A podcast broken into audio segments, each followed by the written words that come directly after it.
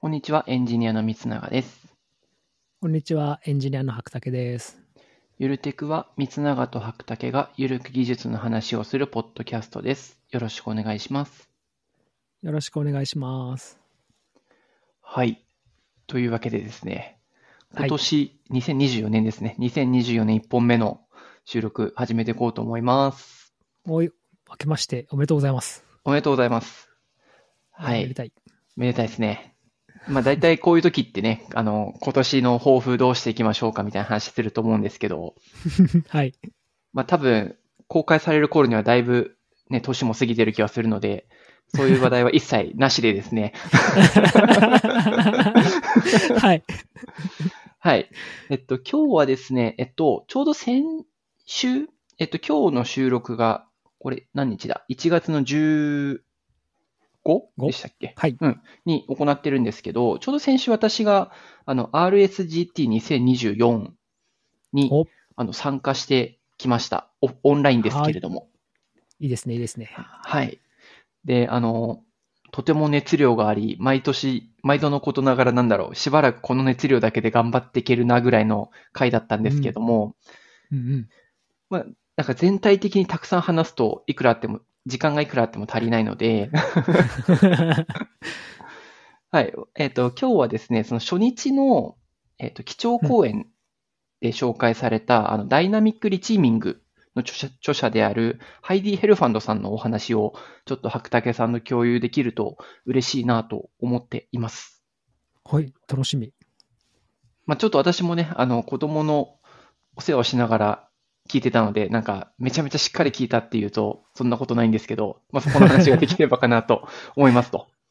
はいはい。あ、はい。とというか、そういえば、RSCT ってちょっと自分も、あの、あと一回も参加したことないんで、わかんないですけど、はい。えっと、オンラインってあ毎年ありましたっけ私が今年で多分3回目か4回目か5回目。目だったか、ちょっと すごい適当ですね。えっと、おばさん忘れちゃったんですけど、オンラインは今ありますね。ここ少なくとも4、5年はあるんじゃないかなと思ってます。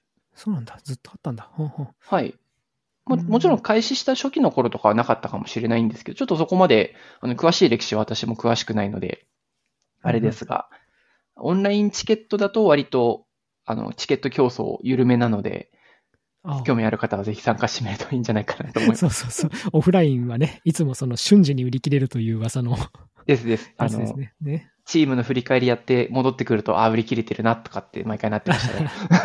なるほど、なるほど。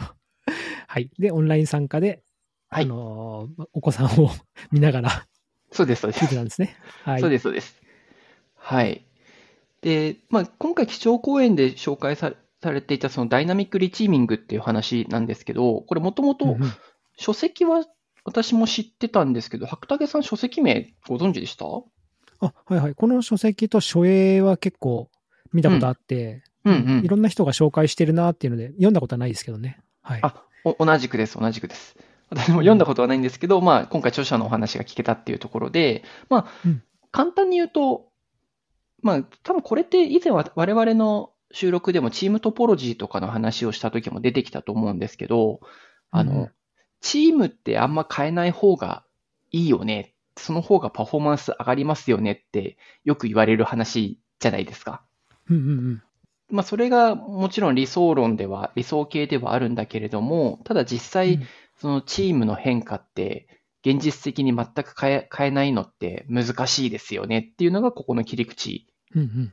このチームの変化が難しいっていうのは何かっていうと、もちろん、えっと、個人にフォーカスしたときにその人が、例えば退職あ、転職されるとかっていうのもそうですし、あの、視野を高めると、視座を高めると、じゃあ組織が、組織編成が変わりますよね、であったりとか、あるいはその事業の市場が変わって、状況が変わるからチーム変えますよねって、まあ、いろんな要はチームを切り替える要因が、まあ、出てきちゃう。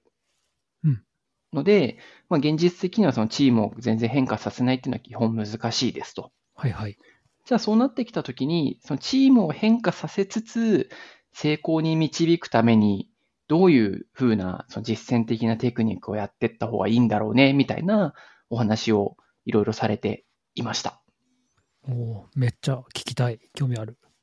はい。あの、いろいろされていましたっていう話をした通りで、私も何、3回ぐらい中抜けしてしまったんで、全部聞けたか怪しいんですけど、 はい。はい。で、その中でもよく出てきたのが、まあ、基本的になんかうまくやる方法、チームが変わっても、そのチームをうまく、えっと、チームのレジリエンスを高めて、うまく成果を出していく方法っていうところの紹介が主だったんですけど、その中でも、すごく私が印象的だったのが、なんかうん、なんでしょう。よくこう、チームを育てていくな、育てていく中で、ペアプログラミングやりましょうとかうん、まあ、あと、モブワークやっていきましょうっていうのは、まあ、割かし、割かし効くなって言ったらあれですけど、まあ、よくある手段だなって思ってて、うんうん。で、それ以外で面白かったのが、なんだっけ、チームの歴史を残しましょうっていう表現がすごく面白くて、ほうほう。チームの歴史って言われて、白竹さんのイメージだとなんかどういうものを連想しますうーん今パッと浮かんだのは、うん。やっぱりそのチームの意思決定とか、うんうん。あと、そのチームにどういう、こう、イベントが起きてきたのかとかですか。その、例えば、えー人の出入りもそうですし、うん。なんか、うーん、開発のチームだったら、こういう機能をちょっと大きめのリリースしたよねとか、うんうん。うん、そうです。あと、その、まあ、ちょっとこれは、その、水永さんと同じチームだった時の、あはれにい。なりますけど、あはいあの、ミロに残ってる 振り返りの、あああ、はいはいはい。の辺とかがパッと浮かびますかね、歴史というと。ですです。いや、まさにおっしゃる通りで、まあその、うん、これまでのチームの意思決定の流れであったりとか、リリースの内容であったりとか、まあ、もっと言うとレ、振り返りの内容であったりっていうのを、まあ、ウィキであったりとか、バックログであったりっていうものを残していきましょうっていう話がすごくされてました。うーんそれは、その今言ったような例のことでいいんですかなんか、他のことってあるんですかあえっと、その日、私が聞いた中だといったような例のことで合ってます。で、そうすることによって、まあ、例えば新しいメンバーが入ってきた時もそうですし、あるいは、えっと、他のチームから自分たちのチームを見た時もそうなんですけども、まあ要はそのチームのこれまでの過去があまりブラックボックス化されてなくて、透明性があって、要はコンテキストを共有するのが楽ですよねっていう話につながってます。おーなるほどね。はいはい。まあでも確かに言われてみると、なんでしょう。自分が例えば新しいチームに入った時に、どういう歴史で今こうなってるのかっていうのが分かれば、だいぶそこからの見えてくるものの意味って変わってくるじゃないですか。うんうんですね。なんで確かにそれは必要なことなんだなっていうのは聞いてて、はってなりましたね。うーん。我々ってよく、リリースするものの機能の設計とか、なんかドキュメントに残してることは多いかもしれないんですけど、うんこうこのチームがなぜ今こうやってるのかっていうところって意外と暗黙的に進んでったりとか、まあ、しっかり書き残してたりって少ないのかなとも思ってて、うんうんうん。で、そうなると新しい人がジョインした時に、じゃあなんかなんでこのプロセスでやってるんだっけってなってる、なってたんだろうなって、あのその話を聞いてて思いましたね。うーんそうですよね。ちょっと、その、頑張れば、その意思決定の理由ぐらいは残せると思うんですよ、大抵の場合。うんうんうん。こうこうこういう理由で、これをこうするみたいなの残せるんですけど、はい。さらにその背景というか、コンテキストというか、うん。こうこうこういう今、えー、と我々のチームとかその、えービジネスのこの市場とかの状況がこうだからうん我々はこういう理由でこう決めた、みたいなところまで書いてあることはそうそうないんじゃないかなって思いますよね。ないですよね。なんか、うん、あんまり私も経験上ないなって思いました。うん。うん、それまでのチームのねそれこそ歴史というかのを踏まえてうん。こうだっていうのがあると嬉しそうですね確かに。そうです、そうです。ちなみに何か、これまで、白竹さんのキャリアの中で、うん、なんかこういうチームに、まあ新しくジョインしたときに、こういうのあってよかったわって思うものってありました、それ多分前にも言ったと思うんですけ ど。はいはい。 ああれですね、やっぱミロで、うんそれまでの振り返りの、これ、三永さんのと同じチームだったあのチームもそうですし、うんその後別チームに移った時も残ってたんですよね。あ、素晴らしい。うんうん。うんうん。振り返り、全振り返りの、その毎、あの時は2週に1回とかだったかな。うん。うん、にしてた振り返りの、全部ミロでやってたから、はい。そのミロ上のその付箋のね、ボードとかが毎週分残ってて、うんうん。こういう流れでこのチームはやってきたんだなっていうのが分かったのはすごく良かったですね。あ、なるほど、なるほど。いいですうね。ん、なんか、他とかはどうですかは、そうですね。あってよかった、あってよかった、あってよかったか。うーん、まあんまりその言われているもの以上のことはあんまりなかったかもな。その、ドキュメントはね、あったら嬉しいですし、なかったら残念っていう感じなんで。確かに確かに。いコードに関するものはそんな感じかな。やーでもなんか、その話を聞いてみて、あの、基調講演で聞いて、聞いた時に思ったのが、まあもし自分が次何か新しいところにジョインした時に、そういうものがなかった時は、自分が書こうかなとは思いました。ああ、そうですね。うん。そのうんオンボーディングで自分が役に立つと思ったものみたいなうん、中に多分チームの歴史とか背景の形式地化というかうんうんが今回の RSGT を参加して学んだのでの残してみて効果があるかを試したいなって思いましたね。そうですね。なんか軽くでもいいんですけどね、残ってると。うん。その、ちょっと個人のタイムスとかを全部追うのは厳しいので、そうですね。うん、確かにストックとか、その本来ストックじゃない情報でもいいので、はい。うん、プロジェクトのそのやりとりが何らか残っていれば嬉しいですかね。うん、うん、うん。うん、ですです。はい。っていうのが一つ、わりかしこう、今まであまり、まあ、無意識に残してたんでしょうけど、あまり深く考えたことがなかったポイントが一点でした。うん、そういうのを、えっと、えーっと、待ってくださいね。ダイナミックリチーミングで、チームが変わっていくのは避けられないから、そういうのを残しましょうっていう、それはお話だったんですね。そうですね。で、うんうんうん少しごめんなさい。私の説明に語弊があったかもしれないんですけど、まあ、避けられないからっていうのもそうですし、まあ、なんか今の私の説明だとまるでこう、チームが変わることイコール、なんでしょうね。えっと、外的な要因でしか変わらないみたいな。 ほうほう。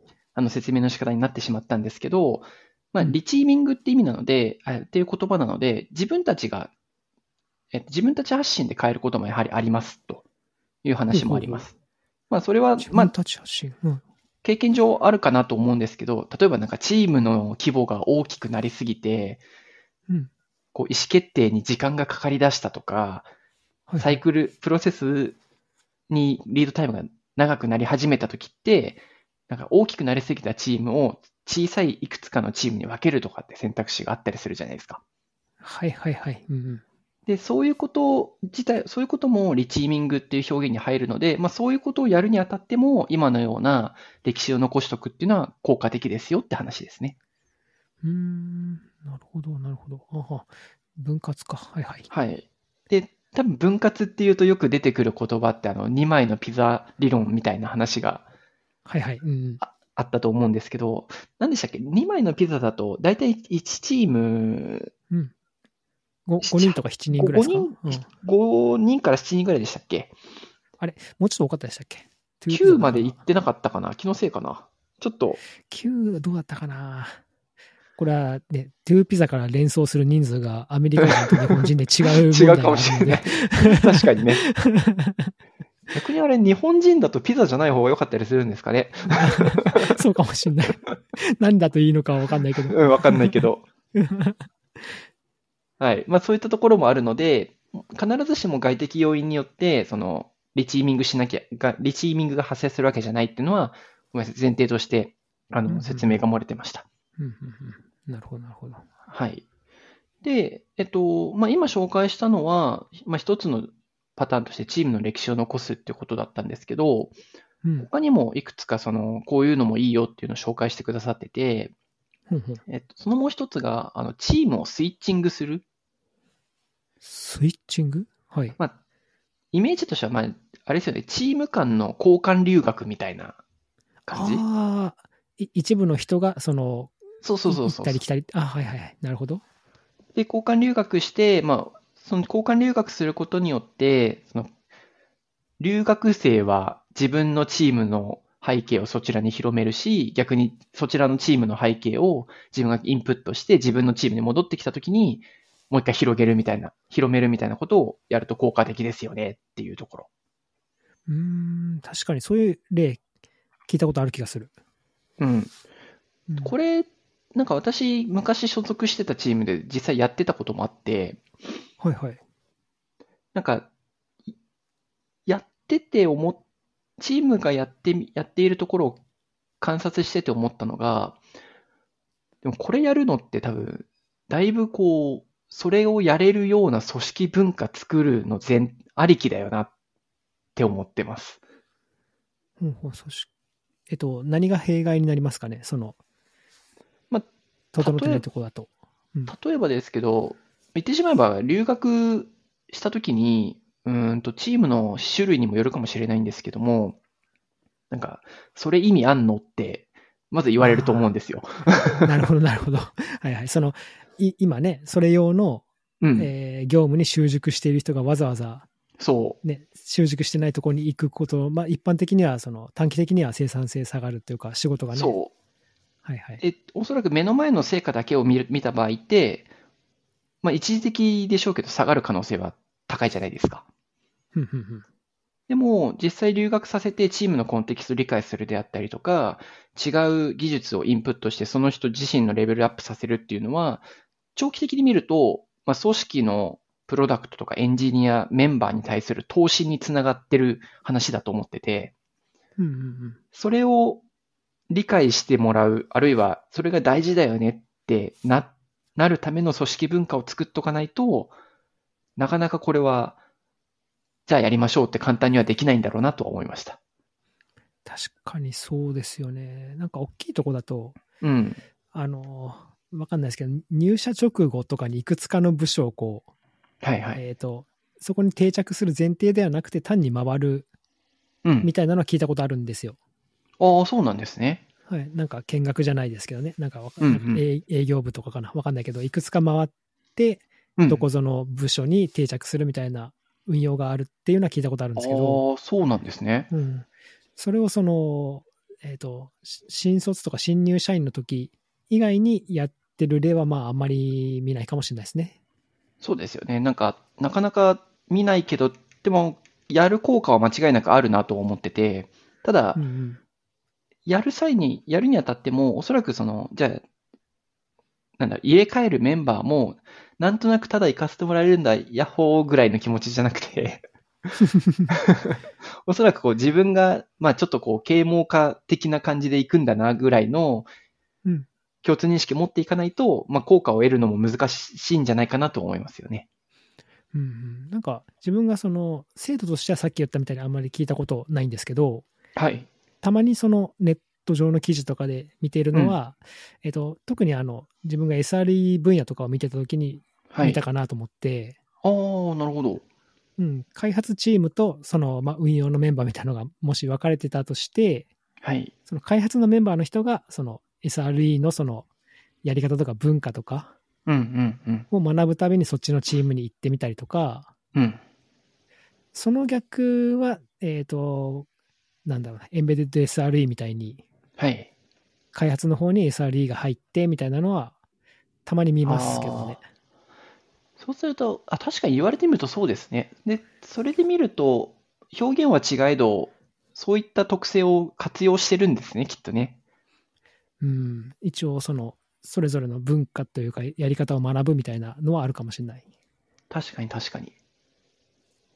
なるほどな。それ、スイッチングというのは、それが目的なんですかね。キャリスアイとか知識のあれとか。知識とあれとかも入ってますね。はい。ははそうなんだ。うん。まあ、ただ、聞いてて思うのは、あれですよね。とはいえ、その、例えば、職能ごとのチーム、うん職能ごとのチームって、例えば、なんでしょうね。えっと、ストリームアラインドチームじゃなくて、あくまでこう、うんバックエンドの人たち、データベースの人たち、みたいな、そういう、そういうチーム構成にした場合って、あんまり今の留学パターン、スイッチングパターンって出てこないんだろうなとはちょっと思ってて、うんうんうん。どちらかというとストリームアラインドチーム的な、その組織構成にしてる、した上で初めて効果が出てくるのかなと思いますけど、どう思いますそうですね。そうです。そうですね。その、例えばまあ、ちょっと極論言うと、デザイナーさんのチームから、はい。その、ババックエンドチームみたいなところに、 そうそうそう。 り留学はする方もされる方もそんなにメリットがないのかもしれないですね。ですよね。その、まあ、そのキャリアとしてこれからがっつりそっちに行こうと思ってるんだ。だからそこに行ってみたいですなら、うんはわからなくもないんですけど、そうですね。それ完全にジョブローテですもんね。ジョブローテですよね。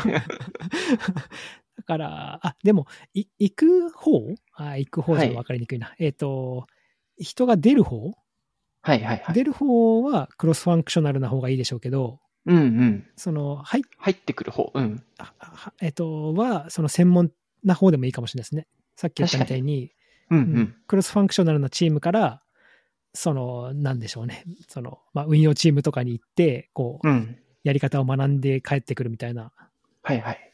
のはありかもしれない。なるほど。確かにす、すあの、あれですね。えっと、from と to の特性によっても、パターンはいろいろ分解できそうですよね。そうですね。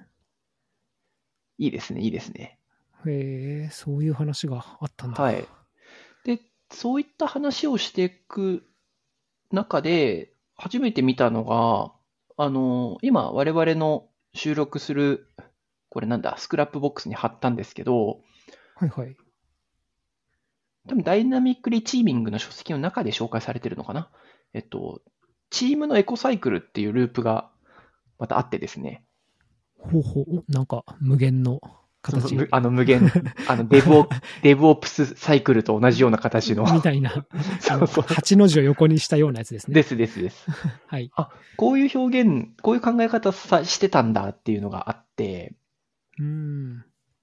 なんかチームが誕生して、うん日本語訳だと思春期って書いてるんですけど、うん、おお。 どうどう表現す成熟期的な、あ成熟期の一個手前だから、なんだろうな。えっ、うとん、タックマンのやつで言うとなんだっけな。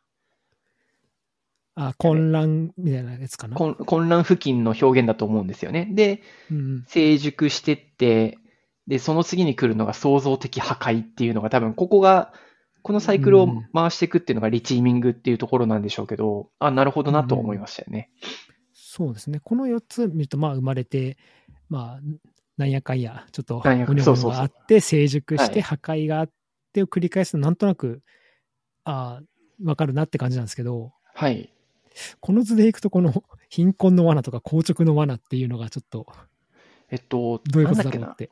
貧困の罠の話はちょっと聞けてないからあれだったんですけど、硬直の罠はちょっと話を聞聞いた気がしてて、まあ、んうんなんか要はチームが成熟していくと、なんだろう、例えばですけど、一つの例として、何かディスカッション、意見を出し合うときでも、もう決まった人しか喋んなくなりますよねとか、おおはいはい。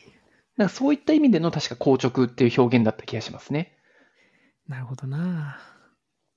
ああ、あるあるだなって思いません。あはい、思いました。うん。そうだよな。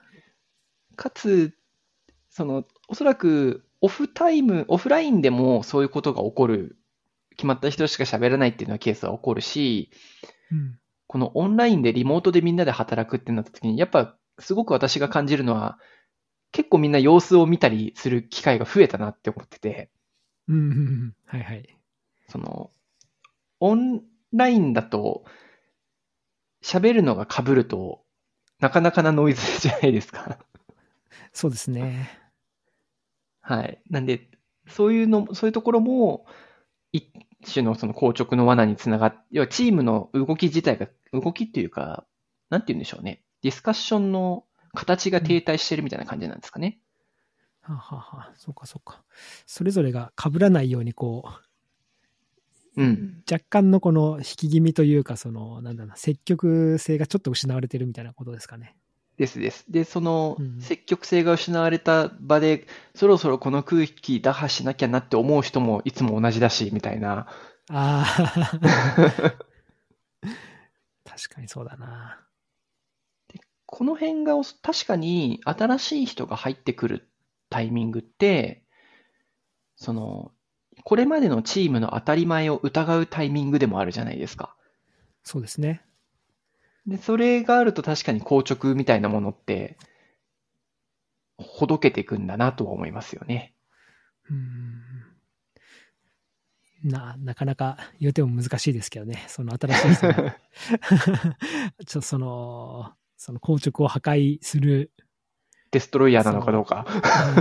うんになれるかどうかも、それもまたチームのなんかポテンシャルに依存するというか、のところそうはですね。あるかな。うん。はい。まあ、とかとか、そういう話を聞いてた基調講演だったので、まあ、結うん構、なんでしょうね、あんまりこう、チームが安定してる間に、こう、リチーミングっていう考えを出して、あの、創造的破壊をしようって、あんまり私はこれまで考えたことがなかったんで、うんうん。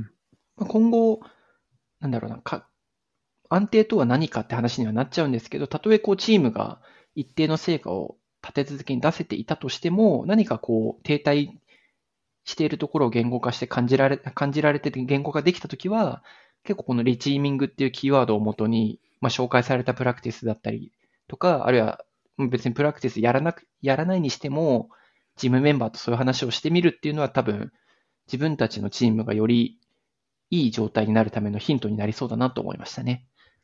うん、なるほどな。そっか、あれは成熟を超えていたのか。なんか自分のイメージだと、はい。さっきの、その、ね、あの、えっ、と、積極性が全員には行き渡ってないとか、うんうん。その、話す人が同じだとかっていう状態、まだ成熟していない状態だと思ああ、っていたんですけど、もうそれははい成熟した後のことだったのかな。だから、破壊しよう。でえっと、だから自分はあれなんですよね。その、多分、今まで自分のは認い。識の中では成熟まで行ったチームがあんまりなかったと思ってたけど、はいはいはい。実は行っていたのかな。あそこの捉え方難しそうです ね。うん、だから、ね、単に自分が今までその成熟してすごいパフォーマンスが出ているっていう状態のチームにあんまり出会ったことないから壊すっていう発想にならなかっただけかと思ったんだけど、知らず知らずのうちにそうなっていたのかもな。硬直していたのかも。いや、これ、なんかあの、本読んでみたくなりますよね。そうです ね。ちょっと積んどくに追加しようかな。うん私も追加しました。まだ買ってないけど。 はい。